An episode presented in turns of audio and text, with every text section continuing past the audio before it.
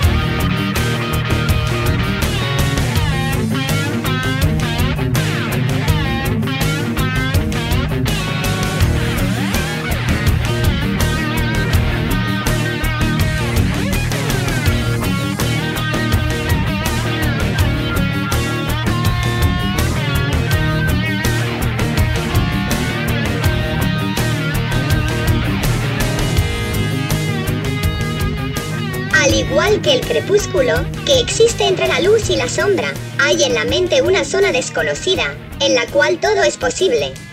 Podríamos llamarla la dimensión de la imaginación, una dimensión desconocida en donde nacen sucesos y cosas extraordinarias, que no es posible.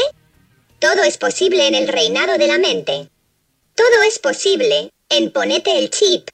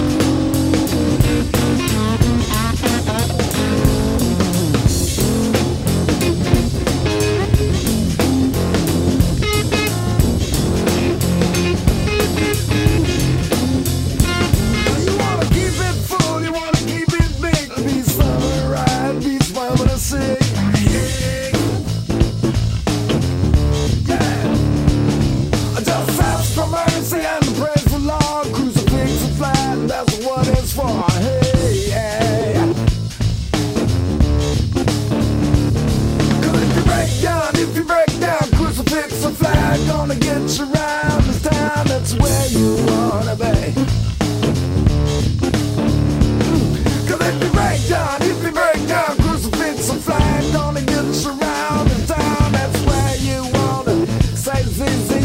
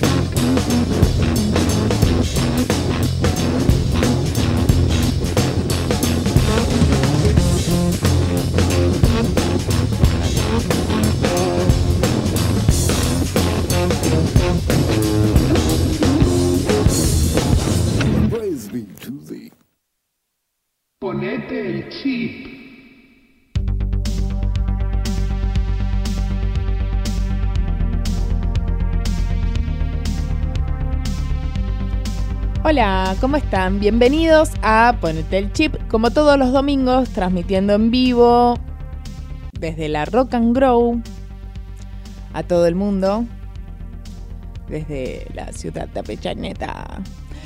¿Cómo andan? ¿Todo bien? Hoy es un domingo eh, de sol, pero frío. Ahora que empieza a, a esconderse el solcito, las temperaturas bajan y ya está para entrar a la casa. Eh, espero que estés escuchando esto con eh, la batamanta, con una estufita al lado. Este, tu programa de tecnología amigo para hablar un poco, debatir respecto a las tecnologías que usamos en nuestra vida cotidiana. Tendremos las noticias, tendremos eh, las clásicas secciones de Ponete el chip, pero además tendremos la visita de Eliana Guzmán y Diego Dorado de Texti- Textil, que tienen muchos proyectos que involucran al diseño de indumentaria con la tecnología. Eh, son piezas directamente artísticas las que hacen en, muchos casos. Eh, es un proyecto muy interesante. Así que si quieren pueden ir chusmeando, por ejemplo, su Instagram.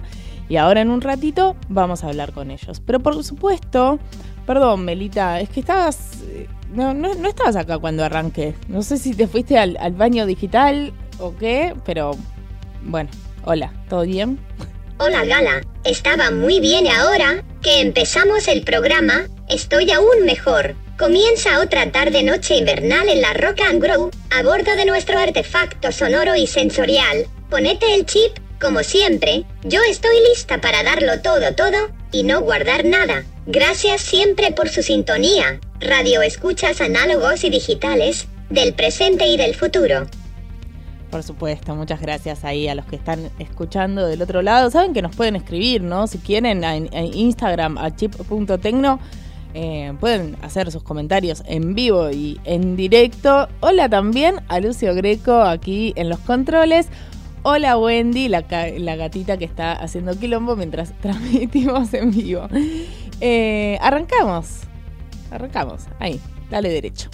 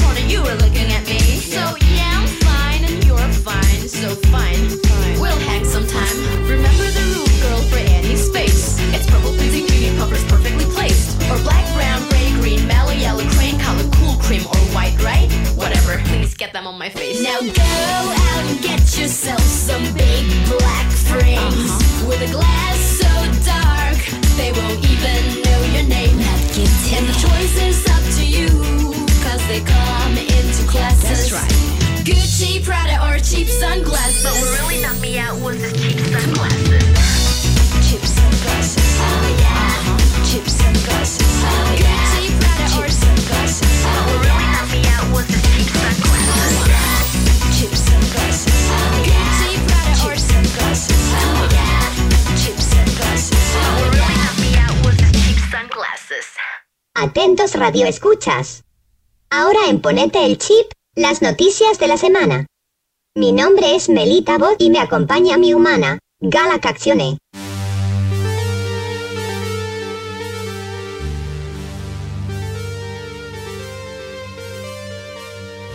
La selección de las noticias de la semana la hace eh, mediante un algoritmo, ¿no, Melita? Y bueno, y nos trae eh, lo que ella considera en base a mm, tus usos y costumbres, las que son más relevantes. Facebook y Ray-Ban lanzarán un modelo de lentes inteligentes, lo anunció Mark Zuckerberg durante la junta de accionistas de Facebook. Este dispositivo es un elemento fundamental en el desarrollo de una nueva tecnología conocida como metaverso, una especie de Internet presencial en la que el usuario hace más que solo mirar. Bueno, es como la nueva eh, guerra, además de la, espacial, que están todos tirando cositas al espacio, hay como un- una voluntad de crear eh, metaversos al mejor estilo Ready Player One, eh, como un mundo digital ultra inmersivo y tras eso está Facebook, por supuesto.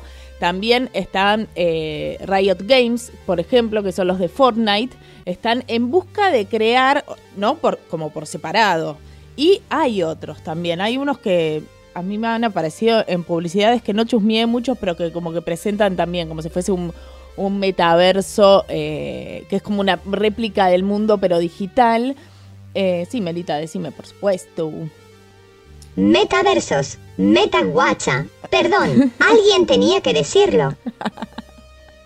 Metaversos. Tin, tin, tin. Bueno, eh, pero es como la próxima gran cosa. Quieren que nos metamos ahí eh, de lleno y vivamos eh, dobles vidas, una real y una digital.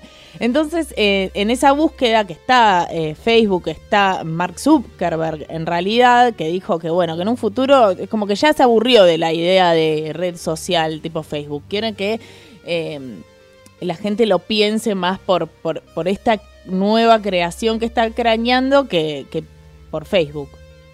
Eh, y bueno, ya anunciaron que con ray están trabajando en el prototipo de estos.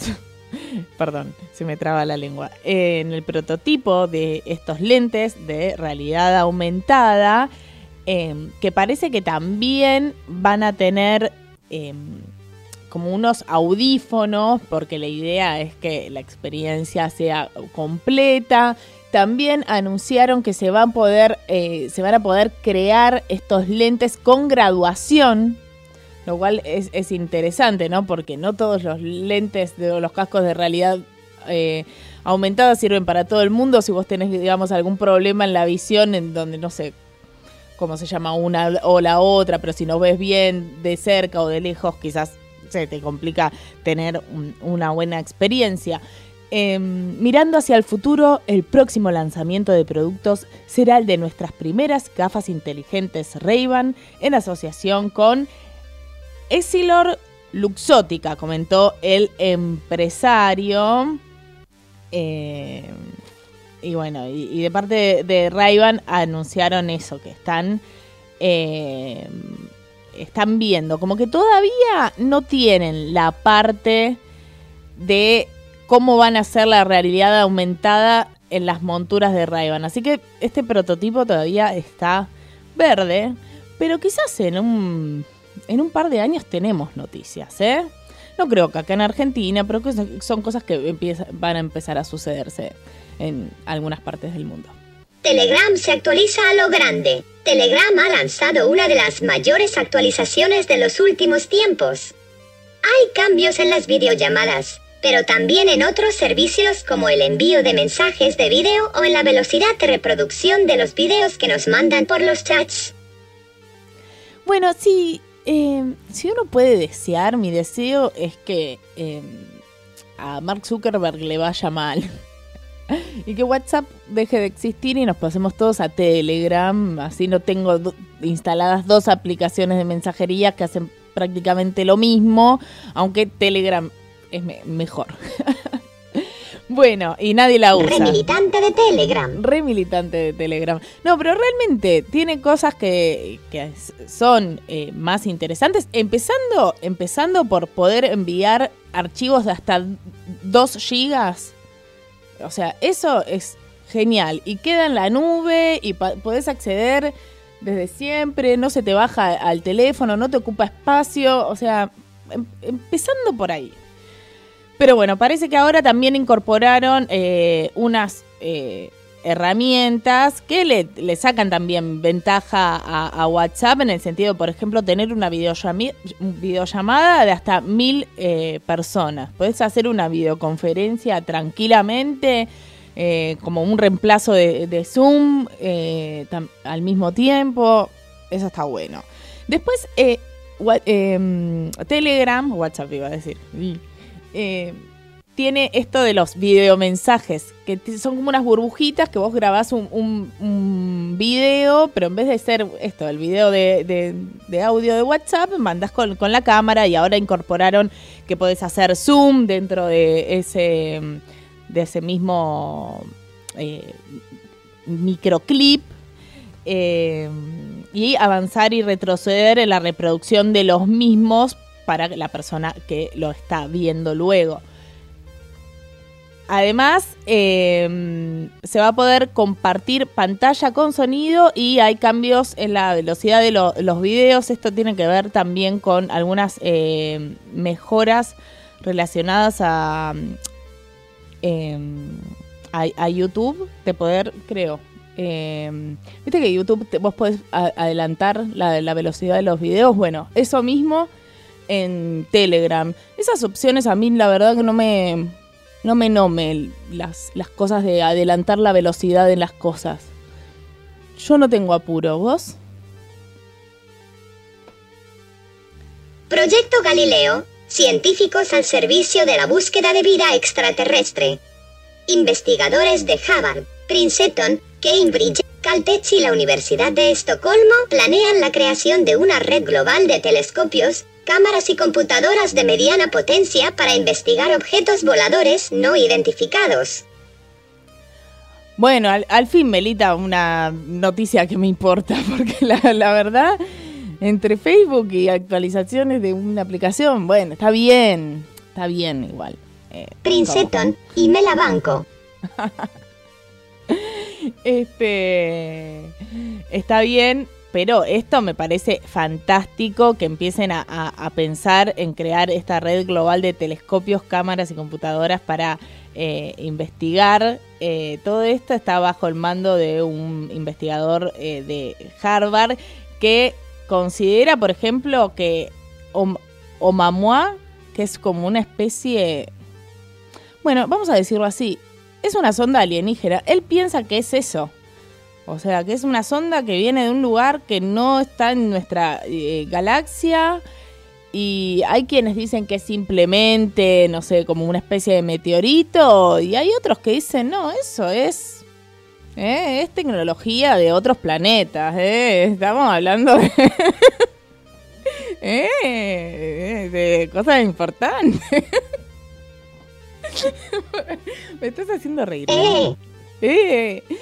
Eh, bueno, además, entre otras noticias de esta semana, por ejemplo, encontraron agua en Ganímedes, que es una, eh, una de las lunas de Júpiter. Eso también es mucho, muy importante para empezar a pensar que no solo puede haber vida en otros planetas, sino también, ¿por qué no?, en los satélites. Yo visité Ganímedes y había agua. ¿Viste? Eh, Hay como vapor de agua. Eh, está, bueno. Y dicen que es mucho, mucho, mucha, mucha cantidad. Y por otro lado, también encontraron esta semana luz proveniente de un agujero negro.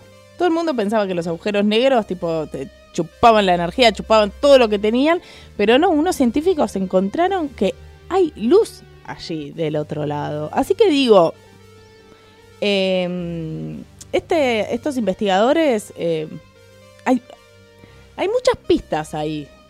Hay que juntar eh, los cabos y bueno, investigar. Quizás no estemos tan lejos.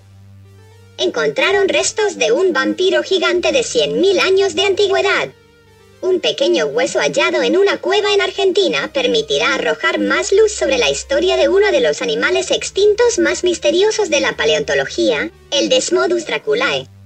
Se trata de un murciélago vampiro gigante que habitó el continente latinoamericano hace más de 100.000 años. Bueno, esto lo encontraron en, Miramar, eh, un pequeño hueso. Esto es un extra. Y ya me putearon por esta, por poner esta noticia en Ponete el Chip porque me dijeron, "Eh, eres una cuenta de tecnología.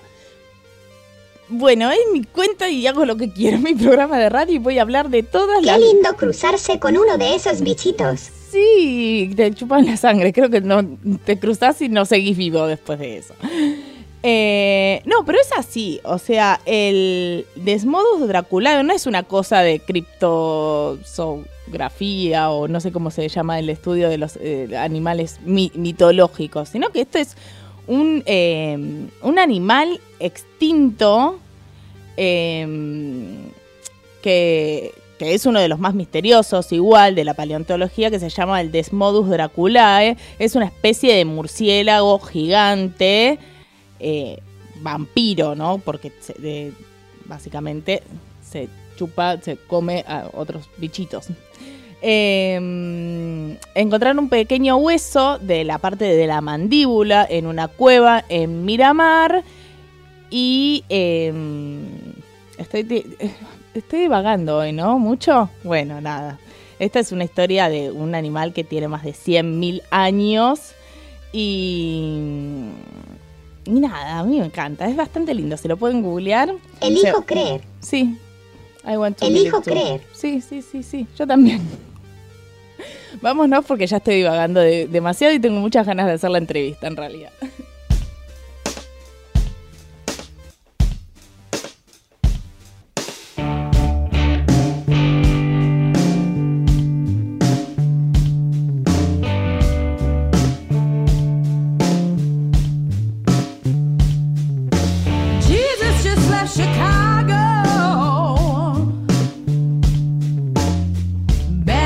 New Orleans.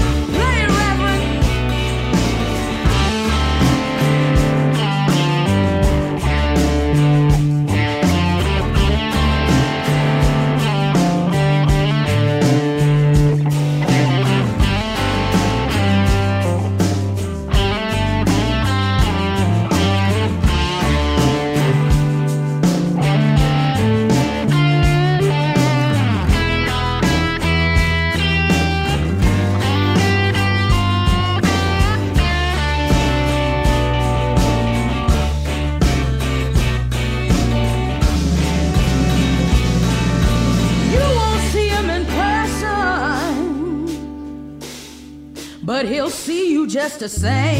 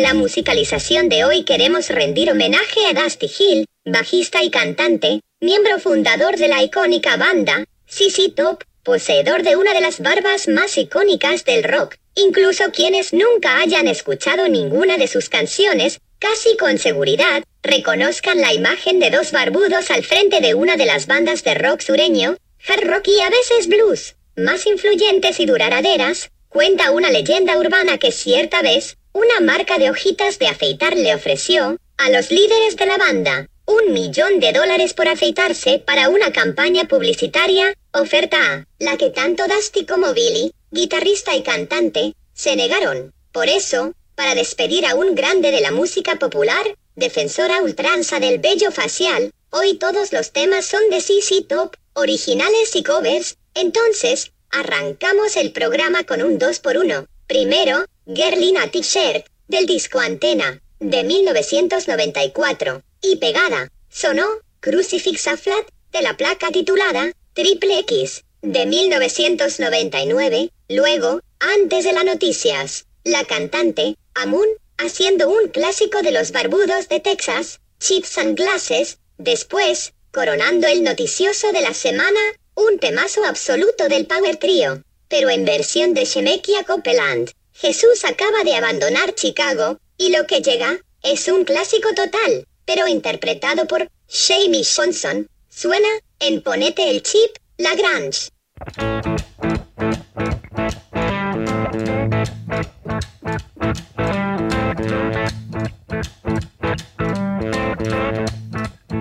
Rumors spreading around in that Texas town about that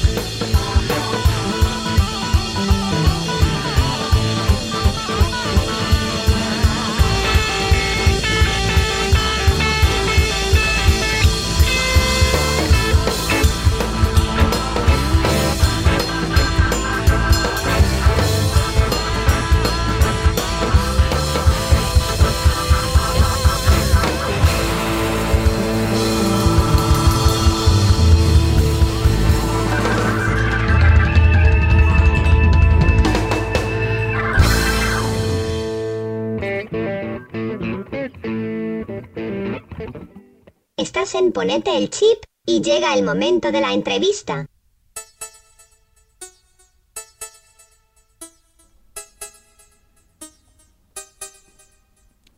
Un traje que se ilumina al ritmo de la música, una prenda realizada con café, un robot que teje inspirado en los tejidos andinos o un guante que funciona como un procesador de voces. Eh, todos estos son eh, diversos proyectos realizados por la vestuarista, artista y desarrolladora de tecnotextiles, Eliana Guzmán, eh, que en su proyecto Cyborg desarrolla textiles y vestuarios utilizando distintas tecnologías. Y como todo esto que les estoy contando me parece fascinante, los invité a charlar, a ponete el chip, a Liana Guzmán y a Diego Dorado, que es su coequiper, él es artista electrónico y livecoder también. Hola, ¿cómo están? ¿Todo bien?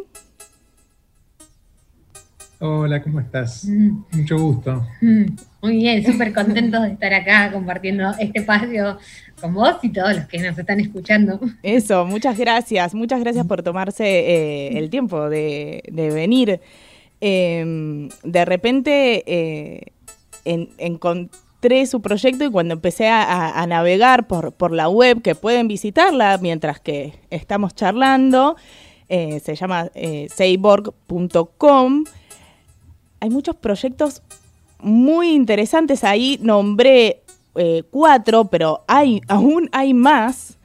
Y quería contar, eh, que preguntarte eso, ¿cómo, cómo surgió eh, el proyecto? Eh, vos sos eh, de- diseñadora de indumentaria, ¿cómo fue que empezaste a, a mezclar esa profesión con la tecnología?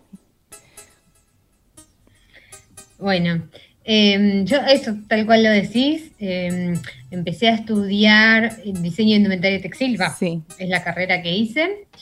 Eh, y justo mientras estaba los últimos años, mientras estaba terminando mi carrera, me dediqué al vestuario escénico, cosa que me encantó, como que ahí fui acercándome más.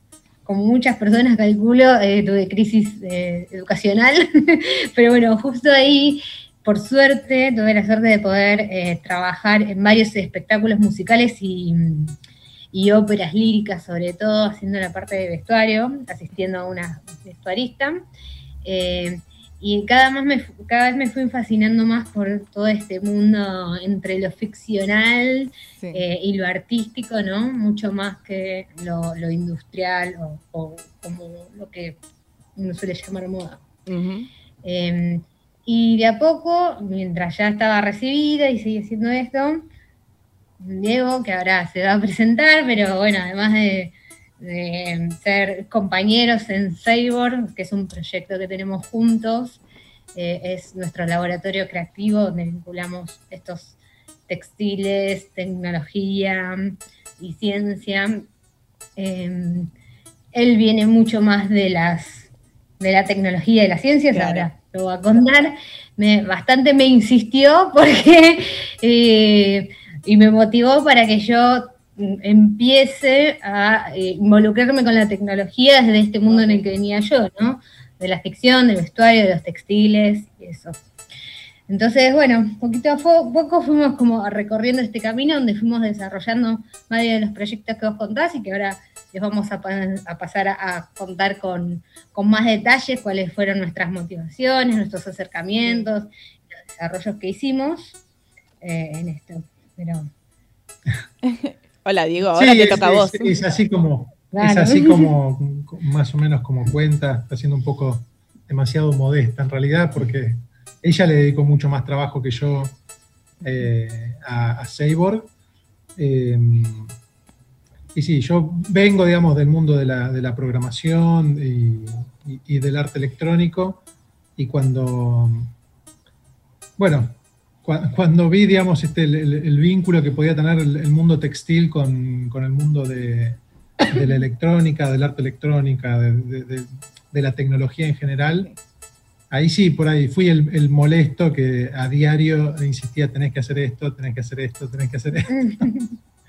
Hasta ¿Cuál- que finalmente, por, por, por insistir, Me ganó. Era un poco, por ahí le pasa a muchos de los que venimos de, de algo que no es de tecnología, ¿no? Sobre Sí. todo que venimos de carreras proyectuales, que a veces ese link no es tan fácil. Y tampoco es fácil hacerlo en Latinoamérica muchas veces, eh, porque bueno, porque todo es un poquito más complicado, ¿no? Desde conseguir los recursos, todo, no, no solo por Sí. una cuestión monetaria, sino porque hay muchas cosas que no hay. Entonces tenés que buscar la forma como do it yourself o el modo latinoamericano de poder hacer cosas, lo cual también te da, se, te aprendes mucho más y te da mucha más motivación en un punto. Pero bueno, son dos cositas que hay que como ir avanzando y, y ver que realmente eso es posible, ¿no?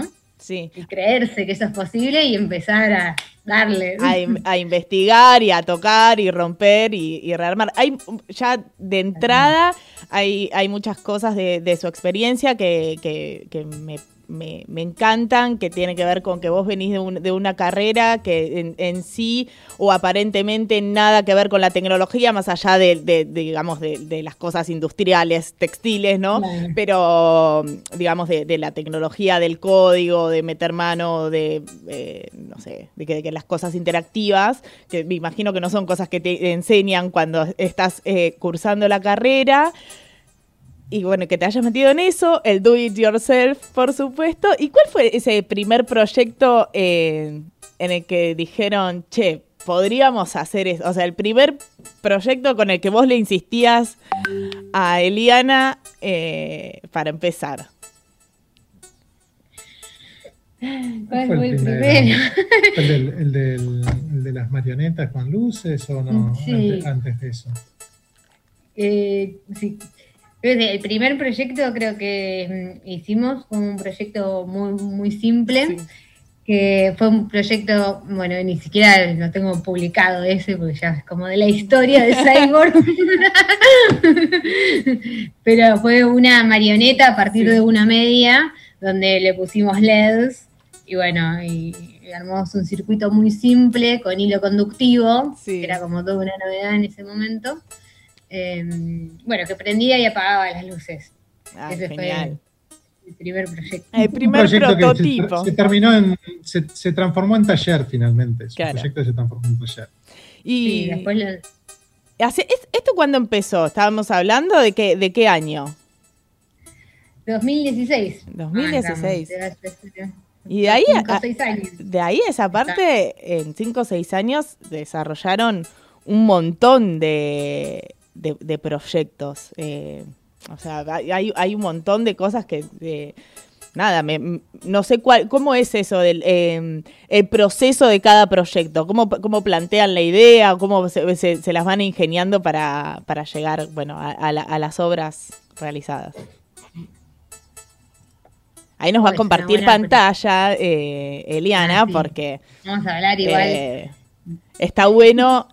Eh, esto ustedes lo están escuchando eh, a través de eh, rockandgrow.fm, pero saben que siempre después subimos la, eh, la, la llamada, ¿no? La, la conversación en video a Ponete el Chip y por eso ella nos va a compartir pantalla para que todo esto, eh, bueno, lo vean bien.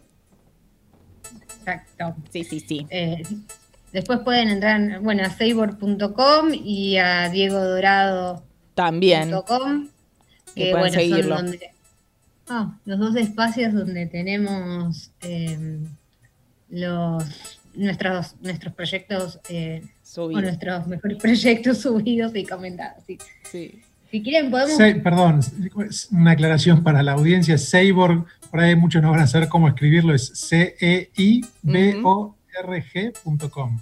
Es Una verdad. mezcla de Seibo, la, la flor nacional, Sí. y Cyborg. Que es en lo que todos nos queremos convertir algún día. Ah. Sí, Este, un poco esto así a modo a colación, Sí. como cuando estuvimos pensando, eh, bueno, el proyecto y cómo, cuál va a ser como nuestro sello artístico, ¿no? Y desde dónde potenciar y llevar adelante nuestros, nuestros trabajos, tenía mucha importancia para nosotros, o sea, un poco lo que, lo que a mí sobre todo me pasaba era esto de que eh, la mayoría de los proyectos de wearables, ¿no? De e-textiles, o todo este mundo está muy eh, afuera en general, en Europa o en. Estados Unidos, sobre todo hace 6, 7 años cuando nosotros eh, empezábamos. Entonces, esa impronta de darle un carácter como más latinoamericano y, y- y regional, ¿no? Sobre todo, bueno, en nuestro caso argentino, porque venimos de acá, sí. pero bueno, era no, no solo nos interesaba desde ese lugar, sino también de poder difundir eso, ¿no? De que, eh, bueno, aunque a veces un poquito, son un poquito más complicadas las cosas, pero se pueden llevar adelante todos esos proyectos y uno puede medianamente hacer nadie o que puede hacer todo lo que uno quiere en el mundo, pero, pero que se puede ir avanzando en ese camino del cruce de la tecnología y los textiles, Sí. eh, siempre, digamos, siempre que hay interés y motivación. Y lo más importante es querer aprender, ¿no? Y después uno se va acercando a eso, a eso que necesita, digamos, o resolviendo aquello que, a lo que necesita llegar. Sí, y eso eh, se, como a simple vista en, en- en sus proyectos, quizás eh, no, digamos, no se ve cuando uno ve, pero como pieza artística, ustedes tienen, digamos, más allá del vínculo entre lo textil y, y la tecnología, hay un mensaje detrás de cada obra que me pareció como eso, muy, muy interesante con lo, con lo autóctono, con lo sustentable, ¿no? Como que viene también eh, por ahí con, no sé, el trabajo de los bio, biotextiles. Mirá. está bueno. Bueno, eh, no sé por cuál podemos eh, empezar. Eh, Eh, bueno, porque hay, empecemos. no sé, ponele una que es la que inmediatamente llama la atención, porque que- no sé si es, es la, la más nueva, es que es la, la tejedora, la, la que teje nueva, con, sí. con diseños estos de, inspirados en la cruz andina, que hace diseños de gatitos muy lindos. Y ahí creo que me tildé yo en la videollamada. Alrededor de dos años. Ahí volví, ¿eh? Bueno, ¿estamos? Sí, estamos, estamos. Estamos listas. Bien, Ada es una obra robótica que comenzamos hace alrededor de dos años. Eh, y que trata de una, mm, de una tejedora que teje autónomamente eh, y que trata de replicar a través de algoritmos nuevas representaciones de la cruz chacana. Sí. Eh, bueno, es, es una obra a la, a la que le, le pusimos bastante trabajo, bastante trabajo conceptual, además del, del trabajo de la máquina en sí, eh, queriendo llegar, queriendo llegar a algo que, sin- que sintamos verdadero sobre lo que queríamos contar sobre esta máquina y sobre lo que eh, nos gustaría que, que experimente el observador. Sí. Eh, lo presentamos para noviembre electrónico eh, en el Centro Cultural San Martín. Eh, y bueno, y es una... Está en, está en castellano también. Eh, y es una obra que que vincula mm, las técnicas ancestrales de tejido, que, digamos, que de alguna forma nosotros reconocemos que son eh, obras de arte algorítmico. Digamos, el tejido en sí es un- una de la- eh, digamos, el modo en que el tejido se construye es a Sí. partir de una serie de reglas precisas que se deben seguir para, para lograr el, el textil. Y bueno, de, de alguna forma eh, resulta en una obra de arte algorítmico. Y es algo bastante curioso pensarlo de, de- de ese modo, digamos, porque, porque, es, eh, porque es de una antigüedad enorme pensar que los textiles, que los tejidos Sí. son obras de arte algorítmico. Es muy, muy, muy interesante esa visión, no lo había pensado nunca así, eh, pero sí, tiene, tiene sentido, porque es verdad que además los patrones responden como a, a eso, ¿no? Tipo, como, bueno, en qué momento el hilo tiene que entrar para aparecer y eso es como re mecánico en, al- al- en algún punto. Es cuando, Claro. cuando ves una media que tiene un diseño y la das vuelta, te das cuenta que hay como un patrón inverso y que está... Sí. Sí, sí, es así. Y, y esta obra tiene mucha relación, o sea, aparte de nuestra motivación, tuvo que ver con el trabajo de Ada Lovelace, que es una poetisa, matemática y, y científica, que em, trabajando para la máquina analítica de Babbage, desarrolló o dejó escrito el primer algoritmo capaz de ser procesado por una precomputadora, o sea, Claro. 100 años antes de la existencia de la computadora. Y el trabajo de Babbage venía muy relacionado con los telares de Jacquard. Ah. Eh, era una, una máquina, eh, una especie de calculadora, o así pregunto, Sí. ¿no? pero donde tenía mucha relación, él venía investigando el funcionamiento de esto, de los telares de Jacquard europeos que funcionaban con estas especies, unas especies de tarjetas perforadas, Sí. eh, que es lo mismo que utilizan, lo mismo, digamos, similar, que utilizan las, como las primeras tejedoras hogareñas de los años 80, 90. Eh, bueno, y nosotros trasladamos esa, esa narrativa también eh, a nuestra obra, digamos, como llevando esos primeros, bueno, no, no- no tan primero, pero uniendo los, los primeros algoritmos de los tejidos de los pueblos originarios, ¿no? tomando el tejido como un algoritmo, pasando por estas precomputadoras de tarjetas perforadas, ¿no?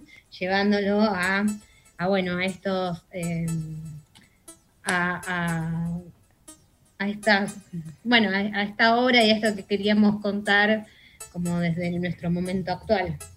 Sí.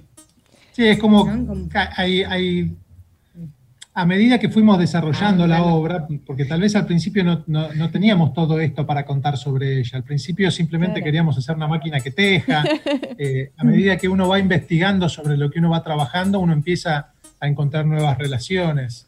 Claro, se van Y abriendo también fue todo un- Sí, y también fue todo un aprendizaje en, en- en- en varios aspectos, porque de repente, digamos, también nos encontramos con que nosotros como, digamos, por, por- por el, el poco vínculo que tuvimos eh, con lo andino, desde acá, desde Buenos Aires, desde Capital Federal, tuvimos, digamos, no- no- nos fue bastante eh, trabajoso, digamos, encontrar que lo andino tiene que ver con nosotros. Digamos, tuvimos que hacer como un trabajo eh, Mm.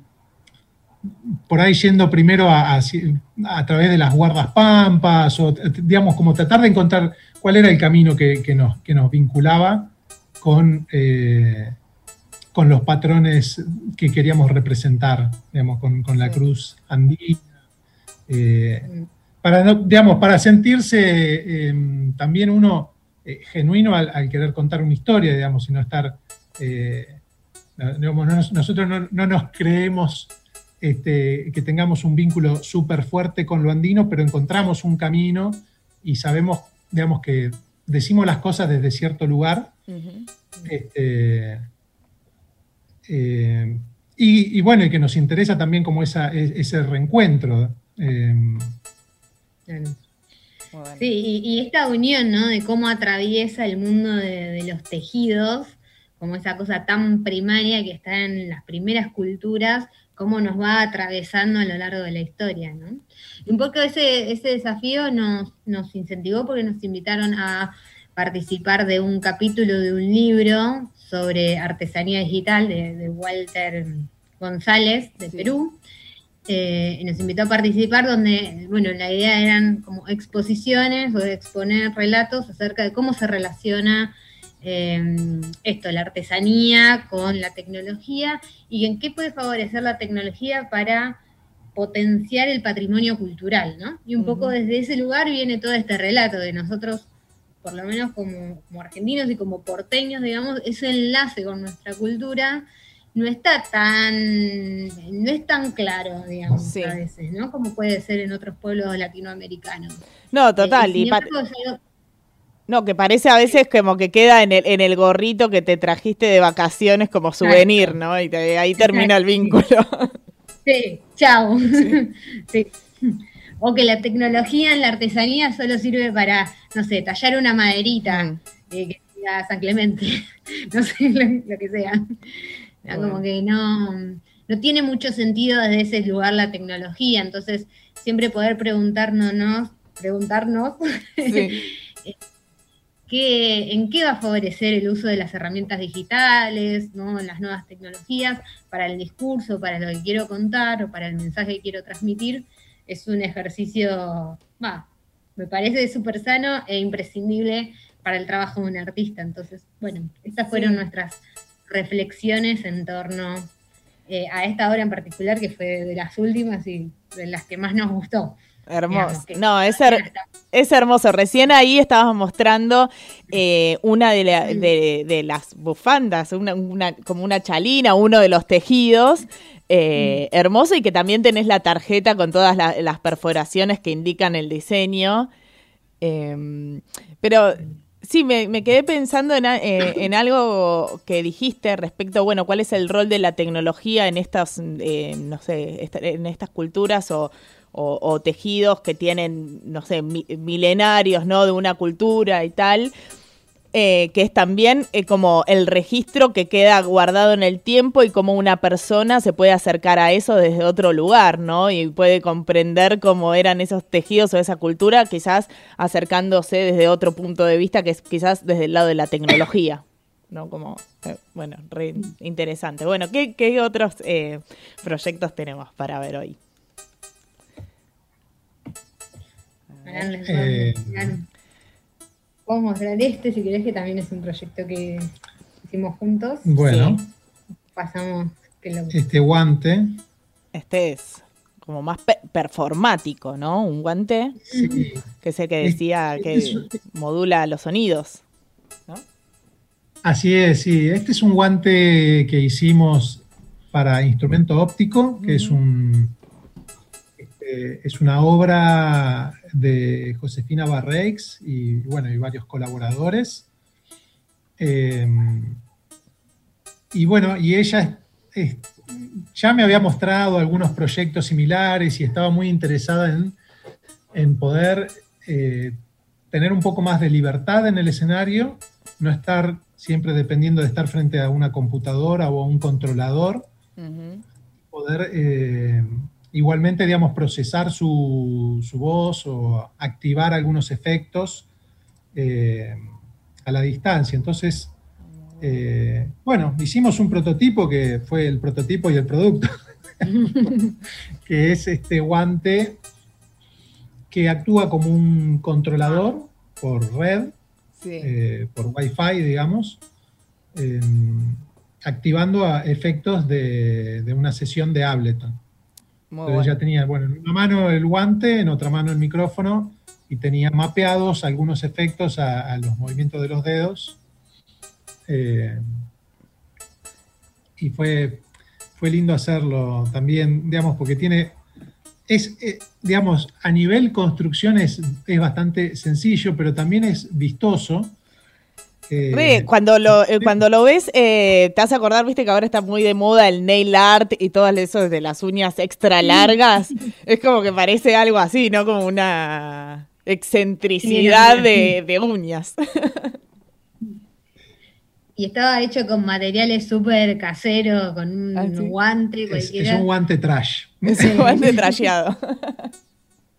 Sí, Y todos esos eh, efectos así de uñas es eh, el cable mallado, un pedazo de cable mallado, Ah, todo bueno. medio abierto, como que ya viene como con un tejidito esa, esa malla. Entonces ah, utilizamos eso mismo para abrirlo y darle un poco de forma. Muy bueno. Eh, Claro. bueno, bien. Pues, Se agarran un cable, un coaxil de, de- de televisión, Sí. de, digamos, de cable, de, de, de fiber, de, cualquier cosa, y lo cortan y lo pelan. Adentro tiene esa, Eh. esa malla metálica, y eso es lo que usamos para hacer el guante. Che, igual, eh, eh, claro, ¿cómo, cómo es la conexión Wi-Fi o cómo hacen esas, no sé, cada dedo para disparar algo en Ableton? ¿Cómo, ¿Cómo era que ella lo activaba, por ejemplo?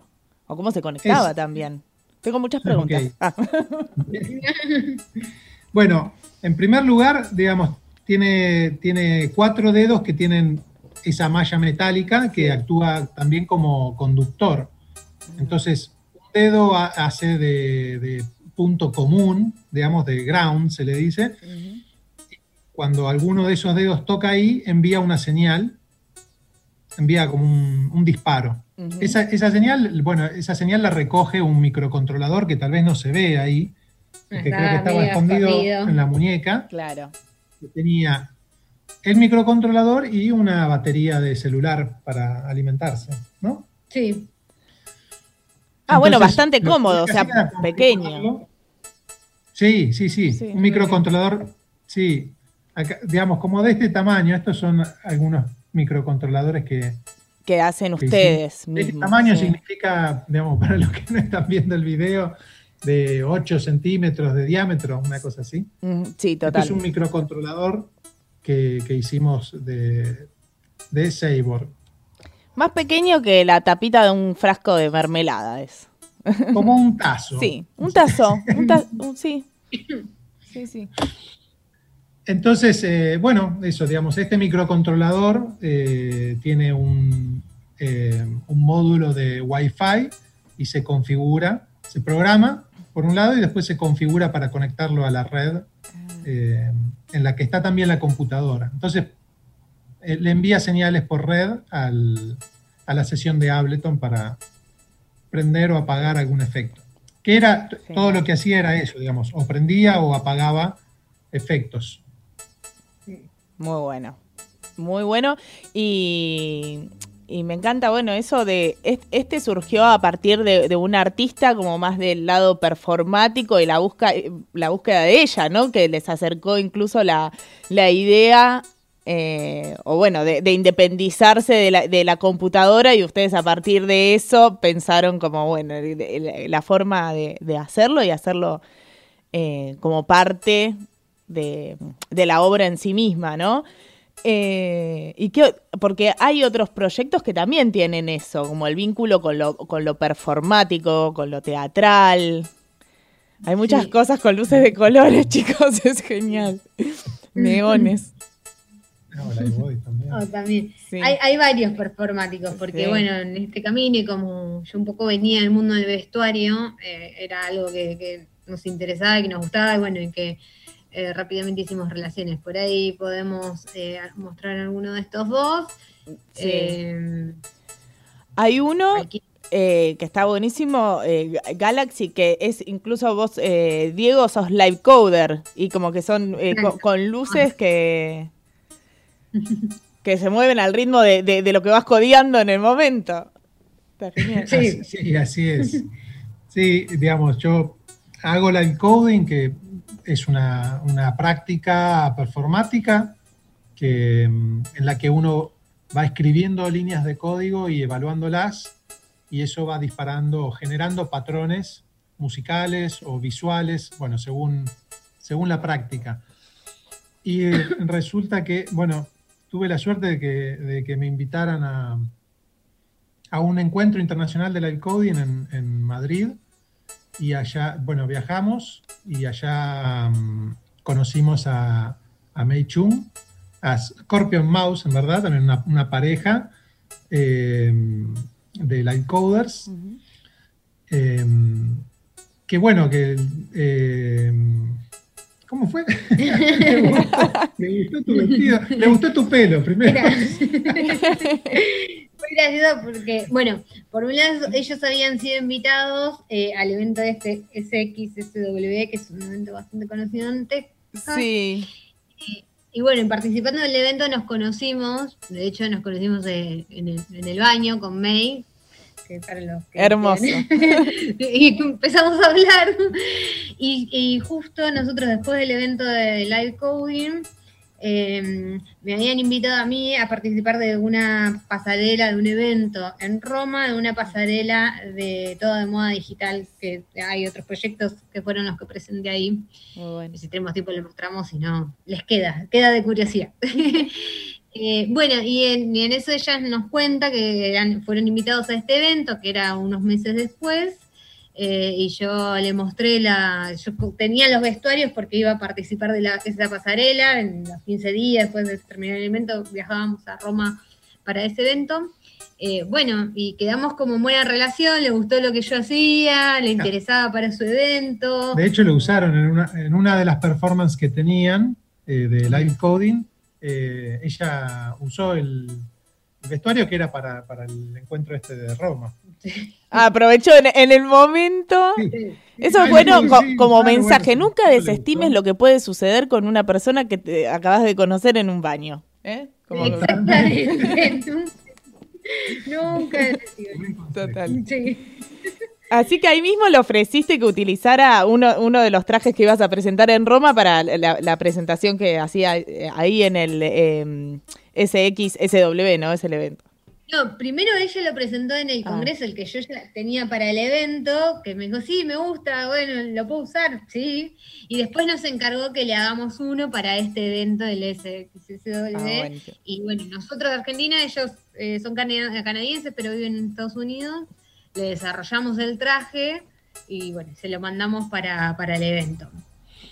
Y el traje, eh, bueno, El ese- traje era, era similar al que ella había usado. Una de las grandes diferencias que tenía era que se podía live codear.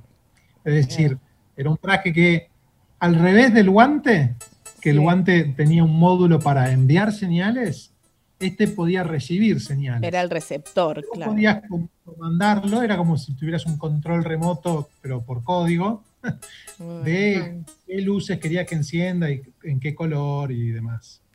Sí.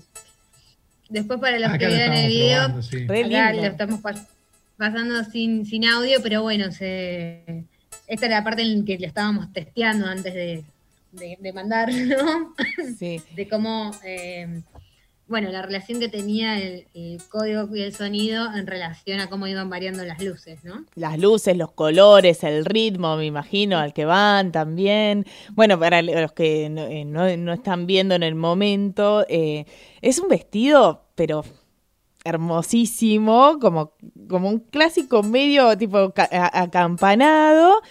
Y se llama Galaxy porque, claro, parecen como, mm, como, bueno, las galaxias, ¿no? Los patrones de la- las estrellas, como incluso están interconectados, re lindo. Sí, además, bueno. Quiero uno, que- chicos, ahora. ¿Cómo? Ahora quiero uno. Ah, ¿Dónde se compra? Tome mi dinero. lo que digo es que eh, Scorpion Mouse, Sí. eh, la, la- pareja de Live Coders que nos pidió el vestido, la performance que ellos hacían en Live Coding también tenía que ver con, con galaxias, digamos, tomaban, eh, tomaban sonidos, eh, bueno, yo no me acuerdo ahora exactamente cómo era, pero había una relación con, con un espacio astral que se navegaba mientras iba eh, escribiendo código, estaba bastante volado lo Sí. que hacían. Qué bueno. También. Bueno, acá lo mostramos eh, sin audio, después lo pueden ver, pero esta era parte, una parte infragante porque no les dejaban filmar en el evento. Pa- sucede a veces en esos eventos. No, no se sabe bien por qué, pero que te dicen que no se puede filmar. Pero ¿cómo hago para compartir todo esto maravilloso que estoy viendo con otras personas? Y bueno, bueno, ahí volvimos. Yo hice tiempo hablando Mientras que se cortó la comunicación. Ah, Nadie se dio cuenta, salvo porque ahora lo estoy diciendo. Bueno, eh, sí. este vestido también tiene eh, partes impresas en 3D. Tenía todo un brazalete y acá se puede ver más o menos, no tenemos muy, buena, muy buen registro de este trabajo. Y todo el cuello y parte de la falda, toda esta parte transparente, era todo impreso en 3D y también tenía acá bajo, pero bueno, no se está viendo. Muy bueno. Eso eh, me pareció súper interesante en, en un videíto tuyo que vi en, en- en Instagram, Eliana, que yo no, no lo sabía, ¿viste? Sé sé que hay distintos materiales de impresión 3D, pero me pareció súper interesante lo que contabas, que, eh, bueno, partes de las obras que haces son impresas en 3D, algunas, como esta que tiene estos, estos detalles. Eh, y que hay distintas eh, como flexibilidades también, ¿no? En los materiales que vos podés imprimir si querés que sea más, más rígido, más flexible. Entonces, como bueno, y, y ahí ir adaptándolo a la, a la al, al vestido o al, al traje que querés hacer. Está Sí. genial. Sí, después si quieren ver en mi Instagram que es Sabor Tecnotextil, Sabor Textil, ya en las historias, bueno, porque también doy talleres de impresión 3D aplicada al, al textil, Bueno. eh, bueno, todas las tecnologías que trabajo, pero ahí hay unas stories donde pueden ver como más los materiales. Pero en varios de mis trabajos eh, mm, incorporo la impresión 3D como, como otra tecnología en la que se puede pensar el vestuario, sobre todo el vestuario escénico que tiene bastante como bastante, lo hace bastante mm, versátil y óptimo, digamos, para hacer cosas de fantasía. Entonces, eh, después si lo ven en la página, eh, van a ver que hay varios. De hecho, también Ada, Sí. cuando la empezamos, esta tejedora que comentamos, eh, también tiene un montón de los mecanismos que tiene plasmados y varias de las versiones, porque la que eh, finalmente presentamos como obra fue la segunda versión o la tercera, ya no sé. A Pero prueba y tuvo error. varias pruebas y testeos, claro, de cómo sumar, cómo automatizarla, ¿no? Y cómo hacer eh, que pueda tejer los, estos algoritmos, ¿no? Cómo comandarla. Bueno, tuvo varias pruebas y errores en donde obviamente tuvo mucho de electrónica, de programación y muchas piezas impresas en 3D donde testeamos esos mecanismos, ¿no? Sí. Muchos, como siempre, fracasaron. Pero, bueno, claro, ir probando. Yo creo que la impresión 3D es uno de los grandes inventos del último, no sé, los últimos 20 años. La versatilidad de cosas que se pueden hacer, eh, diseñar, imprimir, viste, como repuestos de cosas que ya no existen. Hay gente que quizás las crea en, en la, en una impresora 3D en su casa y eso está genial. Y bueno, nada, lo que Sí. contás de que en el imaginario de, hacer un traje, bueno, nada, con eso veo que podés hacer todo lo que quieras. Eh, lo que se te ocurra. Sí. Está buenísimo. Sí, exacto. Eh, en mi caso lo, lo uso mucho para plantear cosas de ficción o para hacer cosas más eh, experimentales, ¿no? Como más de jugar con las, con las formas y las geometrías y ver eso, Sí. qué volúmenes pueden dar. Eh, entonces, en esos casos estuvo, o para generar, eh, en, en algún caso, como en este, para los que pueden ver y para los que no, es un vestido bastante simple que tiene tecnología también y que eh, reacciona al sonido también, donde las, tiene como un ecualizador de luces que van aumentando y cambiando de color según el sonido, pero también tiene como todo un collar impreso en 3D que, eh, que mientras la modelo se iba moviendo, eh, generaba sonido, va, ruido, y también favorecía este movimiento de las luces. Ah, muy bueno. Claro, el, el- el mismo sonido que in- in- in- interactuaba con las luces lo emitía ella con el traje. Muy bueno. Sí, ella hablando, hay videitos donde lo muestran si después lo quieren ver, y también el mismo movimiento de este, de un- una especie Un de collar. rojo que, Sí. tenían, que eran como escamas que iban como golpeando a medida que ella se iba moviendo, eh, y también favorecían a este, este cambio de, digamos, de luces que iba acompañando ese movimiento. Siempre pensando un poco en esto medio de lo performático, ¿no? Mm. que nos puede, como que la tecnología en eso hace un, un anclaje importante, digamos, o puede favorecer o ayudarnos a transmitir eso que el performer o la actriz o la modelo está queriendo contar también con su cuerpo y con sus movimientos. Sí. Y interesante saber eso, que eh, das talleres eh, de impresión 3D, en- entre otros. Eh, hay un, un proyecto que, que tenía subido re lindo de un almohadón sonoro también, que me pareció como muy, muy genial. Sí, Eh, y bueno, Sí. y mismo los wearables, es- esas, esas fichitas que crearon ustedes para hacer las, con, las conexiones, ¿no? Sí. El, el tenemos varias versiones, de hecho, tres hicimos. Esta, la que está en la web que pueden ver, fue la primera, eh, que fue como la más simple. Después desarrollamos dos más que las estamos testi- testeando.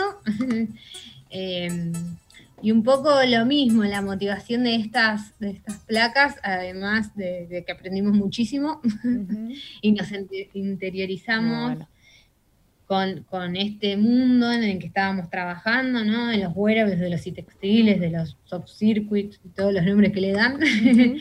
Em, tenía que ver con eso, tenía que ver con una, una impronta propia de darle a Sabor, ¿no? A este sello artístico que estamos eh, impulsando. Y también que hace 7, 8 años conseguir un, un Arduino textil, que, que es Lilipad, la marca comercial de Arduino, Sí. o sea, existen estas placas para textiles. Acá era imposible. Yo Sí. no las podía comprar, no, no, no, no, no llegaban. Entonces, eh, bueno, querer tener, eh, poder igual tenerlo. Aguante, una mar- la marca nacional de Arduino Textil, viejo. Claro. Y también, bueno, son las placas que usamos para los talleres muchas Sí. veces. Entonces, como ten- tenían como todas esas motivaciones, empezar a incursionar en esto, en, la- en una placa propia Sí. eh, que, que nos ayude a resolver estas inquietudes. Y además es re lindo el diseño, le hicieron como un diseño de como de flor, de pétalos, ¿no? Como re lindo. Muy atenta. Sí, lo vi, lo vi. Hablando de, bueno, del ceibo y toda la, la- la- la cultura nacional, aguante. Industria Nacional de, de, eh, Arduino Textil se llama, ¿no? Eh, o sea, como el... Le, le llamamos, eh, por ponerle un nombre, digamos, particular, Sí. Seiboard. Seiboard. Board es como placa, Sí, entonces como ya teníamos la B y la O, claro. es un Seiboard, que sería como un Arduino eh, o, digamos, un microcontrolador programable, al igual que el Arduino. claro. De hecho, usa el mismo chip mm, eh, programable que tiene un Arduino, eh, solo que tiene una forma más adecuada para, para los textiles, para los wearables, Claro. porque tiene, porque tiene como unos ojales que se pueden coser más fácilmente. Eh, y sí, tiene la hojita que es eh, el logo de Seiborg, re que es una, una flor de ceibo. Exacto. Y se puede soldar o se puede usar con hilo conductivo, entonces como que te da un poquito más de chances para pensar en esto, ¿no? En incorporarlo en un vestuario, un tejido, etcétera. Muy bueno. Entre otros talleres también está este eh, que mm, eh, estamos viendo que eh, es de hacer las tarjetas, que estábamos diciendo que eran las primeras formas de decirle a una máquina lo que tienen que hacer, era con las tarjetas eh, perforadas, entonces está el, el taller de eso, y de biotextiles, que tenés un, un vestido, un traje hecho de café. Sí. Esto después lo pueden investigar, son sí. como más medio experimentos que, que tenemos, donde, bueno, esto Ah, tienen directamente. Aquí se me volvió a tildar a mi internet, chicos, pero. em, tienen mismo Eh, Y bueno, y sobre todo esto, sí, sí. va viendo talleres a medida Per- que vamos.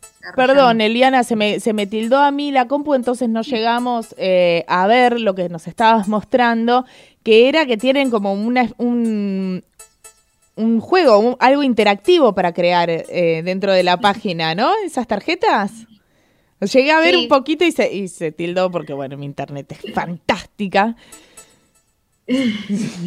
Es- Este fue una, digamos, en toda esta búsqueda del trabajo con las máquinas eh, de tejer, bueno, fue uno de los eh, como experimentos en los que estuvimos trabajando, eh, que bueno, que es justamente esto, para poder crear las, las tarjetas perforadas que uno quiera, y en mi caso, yo acá tenemos una mini láser, Sí. una CNC muy chiquitita eh, que cortan láser, entonces las cortábamos en láser y las hacíamos tejer por, por la tejedora. Ah, muy Bueno, bueno. eh, todo esto es parte de la búsqueda ¿no? que nos llevó después a, a- a desarrollar a- ADA y es con lo que seguimos trabajando, ¿no? Como las tejedoras, la- el nexo de las tejedoras con la programación o con el código, ¿no? Es como el tema ancla eh, con, el que, con el que venimos trabajando porque creemos que tiene, va, porque nos interesa y tiene mucho potencial, ¿no? Desde todo lo que estuvimos contando, digamos, desde, los pol- desde el tejido ancestral, desde este personaje, Ada Sí. Lovelace, tan espectacular en un punto y tan fascinante. Bueno, y justo son dos mundos eh, que nos fascinan. Ah. Eh, No, es fa- fascinante, eh, qué genial que la vida eh, los haya encontrado en este eh, dúo de, dinámico fabuloso. Y recién estaba pensando cuando veías ahí cómo, cómo interactuaba para poner, para hacer el diseño. Tiene mucho que ver también la tarjeta con lo que es, ¿no? Como a simple vista parece como eh, el pixel art, por ejemplo, de cómo, se está, eh, cómo está creado con eh, cuadraditos de colores, o eh, el, el bordado en cruz, o también esos dibujos que se hacen con caracteres tipo ASCII. eh, como que hay un montón de cosas que, que, que, que- que van por el mismo lugar de distintas formas de hacerlo, ¿no? sí, sí, les podemos contar esto último que estamos trabajando, que viene, bueno, con todo esto que, que estás comentando. Sí, digamos, por, por ahí para, para hacer un, un poquito, eh, un, un comentario técnico, digamos, para, el eh, para poner un poco de contexto, nosotros trabajamos con una máquina, el, el proyecto ADA lo hicimos a partir de una máquina que teje con tarjetas perforadas originalmente. Claro. Entonces, lo que hicimos fue construir otras tarjetas perforadas que reemplazaran los patrones básicos de- que venían en los 80 Sí. eh, para hacer algo, para hacer como una tarjeta, in- no infinita, pero suficientemente larga como para que no se reconozca el loop. Ah, Eh, muy bueno. Entonces hicimos una tarjeta que tiene que por lo menos dos metros, Sí, más o menos dos metros de largo, que es esta tarjeta. Sí, sí, sí. Eh, y, y esta tarjeta teje a dos colores, eh, perdón, esta máquina con la que trabajamos teje a dos colores. Ajá. Donde hay, un, donde hay una perforación en la tarjeta, teje con un color y donde no hay, teje con el otro color. Con otro. Perfecto. Entonces, sí, te da, podés hacer dibujos de dos colores.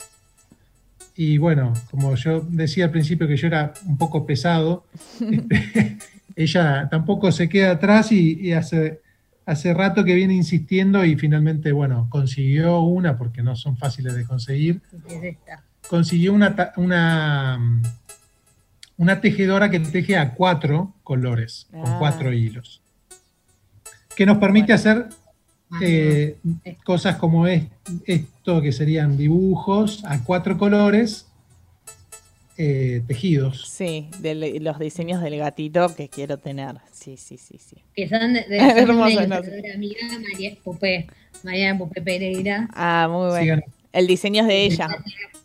UP Ilustra en Sí. Instagram. Ajá. que es una genia y es la que nos hace las ilustraciones. Qué grande. Ah, re lindo. Mira, ahí hay un, eh, uno de un, un diseño de un pajar, de un pajarito también. Pueden buscarla como Pupé Ilustra en, en Instagram. Sí. Eh, No, hermoso y también re lindo eh, recuperar una tejedora que para muchas personas deben pensar que es obsoleta, que ah, se han roto y han quedado tiradas en cualquier lado. Encontrar una que funcione debe ser muy difícil. eh, pero me parece re interesante también esto de utilizar eh, tecnologías retro, ¿no? Y como de darles como nueva vida y como otros sentidos. Y fue, y fue todo un trabajito también eh, poder comunicarnos con la tejedora, porque esta tejedora, si bien es de los 80, Mm. tiene una, una computadora incorporada. De hecho, la computadora ¿Qué usa? Dis-. Con disquete. no usa disquete, Ah, pero sí. tiene, tiene como una especie de calculadora Ah, donde uno puede comandar a la máquina. Y esta versión en particular, por ahí no sé si todas la tienen, Sí, hay algunos. puede, eh, uno se puede comunicar a través de un cable serial, sí. a través de un, de un puerto serie uno se puede comunicar con la computadora. Entonces, bueno, viendo algunos otros proyectos similares y haciendo un poquito de ingeniería inversa, logramos eh,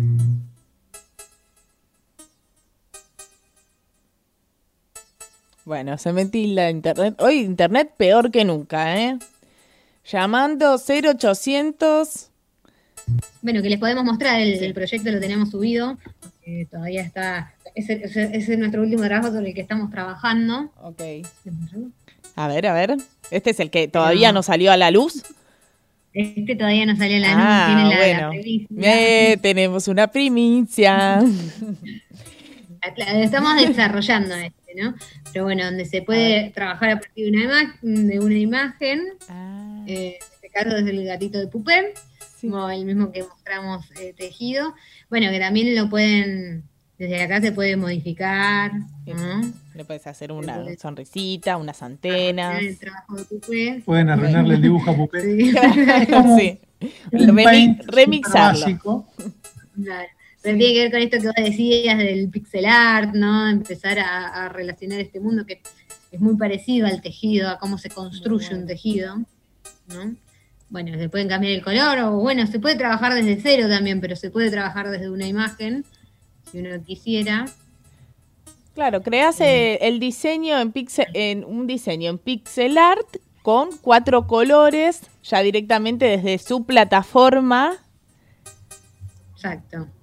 Y el plan Sí. es que esto pueda, no sé, alguien que lo hace después imprimirlo en la tejedora. Sí, Bueno, el, el plan está, está un poco verde todavía como para poder contar los detalles, pero claro, podemos sí. explicar un poco, digamos, de una forma, es, es un poco ambicioso, pero el plan es poder crear NFTs eh, Sí. de estos, sí, podemos dar un poquito de, de detalle, pero serían activos digitales o estos eh, coleccionables digitales que están en la blockchain, eh, Claro. que están tan de moda ahora. Entonces, poder crear NFTs de diseños y también poder hacer un, un segundo NFT que se puede eh, redimir, que se puede cambiar por el textil real. Ah, perfecto. Entonces, a- digamos, qui- quienes tengan posibilidad de, de tener una tejedora eh, como la que tenemos nosotros, que por ahí no- tal vez no sea mucha gente, pero No. podrían hacer los tejidos y, y- y poder ofrecer la redención de estos NFTs contra, Bueno. un, contra un textil real. Bueno, muy, muy interesante. Sí. Bueno, a, a futuro quizás veamos hecho eh, eso puesto en práctica. Es verdad, los, eh, los NFTs, eh, como bien de- decía Diego, es esta nueva forma de coleccionismo digital. O sea, antes no, teníamos posibilidades de tener como algo único o evaluado como, bueno, este, este es una copia original, porque nada, en internet copy-paste por todos lados, o sea, y lo que la posibilidad que da el blockchain es que ese activo tenga un sello de autenticación y que quede para siempre en ese libro inmodificable, inviolable que, que es, que tiene la tecnología blockchain. Algo así. Así, Por ahora, de esta parte, ¿no? En la Muy que buena. vamos a trabajar a partir de una imagen y bueno, y nosotros con, con esta tejedora que tenemos, eh, a partir de esta ilustración que podemos generar en la web, lo se lo podemos mandar por puerto serie a la tejedora y tejerla. Hermoso.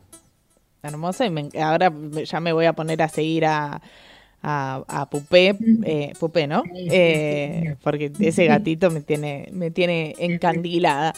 Che, eh, chicos, muchísimas gracias por venir y compartirnos eh, todo y más sobre sus proyectos que, que me parecen hermosos, súper variados, como me dispararon muchas, muchas preguntas y muchos análisis muy, eh, muy interesantes también escucharlos a, a contarlos ustedes, como que hay mucho más detrás de, de solo la obra que, uno ve, ¿no? De cómo, cómo pensaron y cómo llegaron eh, a desarrollar cada proyecto. Re lindo.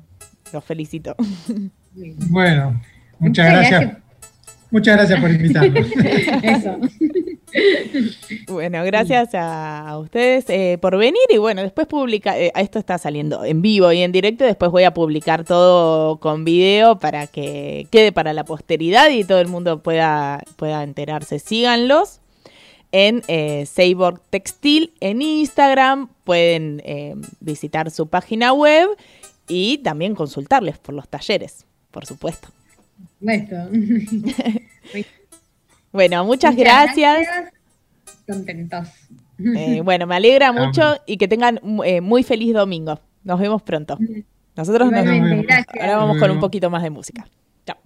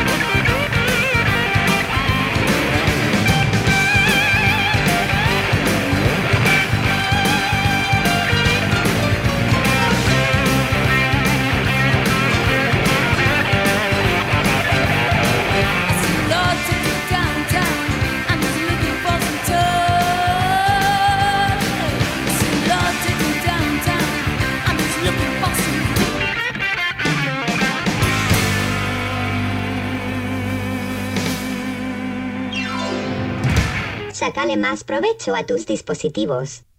Ponete el chip.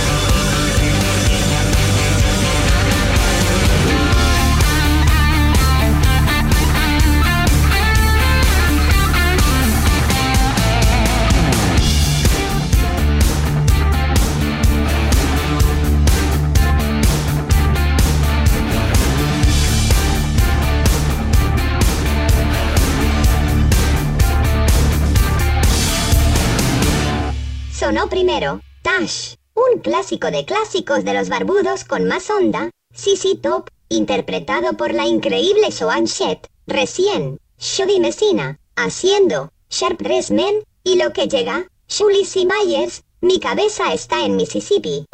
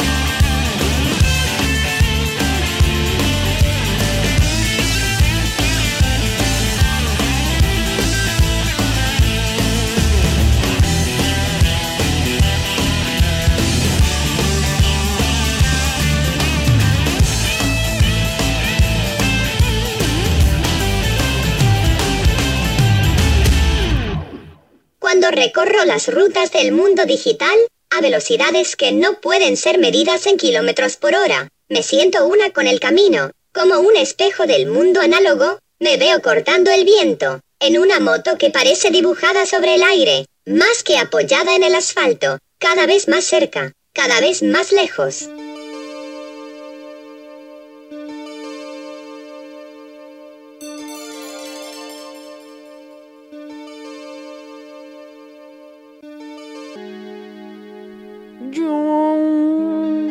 Bueno, yo calculo que a esta altura eh, tienen ganas de seguir escuchando canciones de CC Top. En este homenaje que hizo Melita junto a Lucio Greco por la muerte de eh, Dusty Hill. Em, el bajista de la banda, CC Top. em, tuve el, el placer de ir a verlos eh, cuando tocaron en el Luna Park. Y, recién le comentaba a Eliana que bueno, una característica de ellos, además de las barbas gigantes, era eh, la colección de, de guitarras y cómo ellos hacían juego, o sea, macheaban no solo las barbas, sino los trajes. Tenían como allí un trabajo performático del diseño de indumentaria muy, muy copado. Eh, la que más recuerdo era, es como la, la guitarra toda peluda, como, como de un, no sé si se dice plush, como, o cómo se llama. Este, pero fue un recital muy, muy divertido. Eh, y bueno, y ellos eh, tenían ahora un, un show ya previsto en el que igual Dusty no, no iba a tocar. Y, lo hicieron, así que ya. eh, CC Top sigue, sigue, eh, a pesar de la, de la muerte de Dusty, eh, con- continuarán eh, tocando. Y el cuento, ¿no? Ahora, que esto es Ponete el Chip y es un programa de tecnología, eh, es el disco en el que ellos empiezan a incursionar, que vamos a escuchar ahora un par de canciones de ese disco, eh, que se llama eh, Eliminator. Estaba por decir Terminator. Del disco eh, Eliminator, en el que ellos empiezan a incursionar por primera vez con eh, secuenciadores, sintetizadores, baterías electrónicas, como alejándose eh, un poco de solo de, la banda tradicional, en donde las guitarras son el, principal. El, instrumento principal, ¿no? Y de hecho es uno de sus discos eh, más, más hiteros, eh, que tuvo mucho, muchísimo éxito. Un disco del 83 que tiene temazos como Give Me All Your Loving, Get Me Under Pressure, y esta es la parte del locutor que empieza a leer de Wikipedia. Este, bueno, justo vamos a escuchar eh, dos canciones de ese disco ahora. Aprovecho para recordarles, eh, hablando de sintetizadores, ayer subí la entrevista que le hice a Ernesto Romeo, capo de los sintetizadores aquí en Argentina, eh, líder de la banda Klaus. Pueden ir a ver esa entrevista, eh, dura 40 minutos.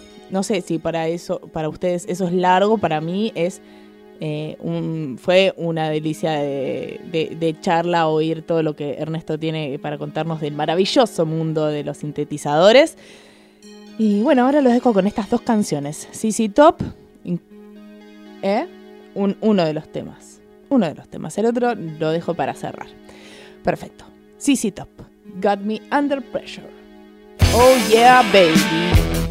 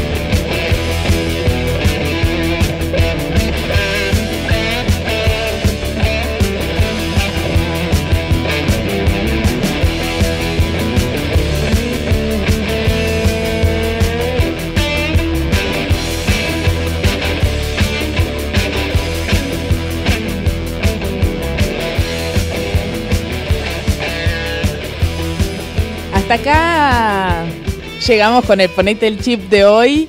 Yo no sé ustedes, pero yo estoy feliz por la charla que tuvimos con Eliana y Diego de Cyborg y Manija por toda la música de CC Top que escuchamos en el programa. Como que ahora me quedé ahí, re arriba. Me, cambiaste el domingo con la musicalización, ¿eh? Eh, Melita y Lucio también, por supuesto. En los controles, Melita Bot, nuestra locutora. Gracias a ustedes por estar ahí del otro lado. Eh, espero que la hayan pasado también como nosotros. Nos vemos en chiptecno.com o, o en Instagram. Y ahora nos vamos escuchando Bad Girl. Gracias. Nos vemos el domingo que viene. Les quiero.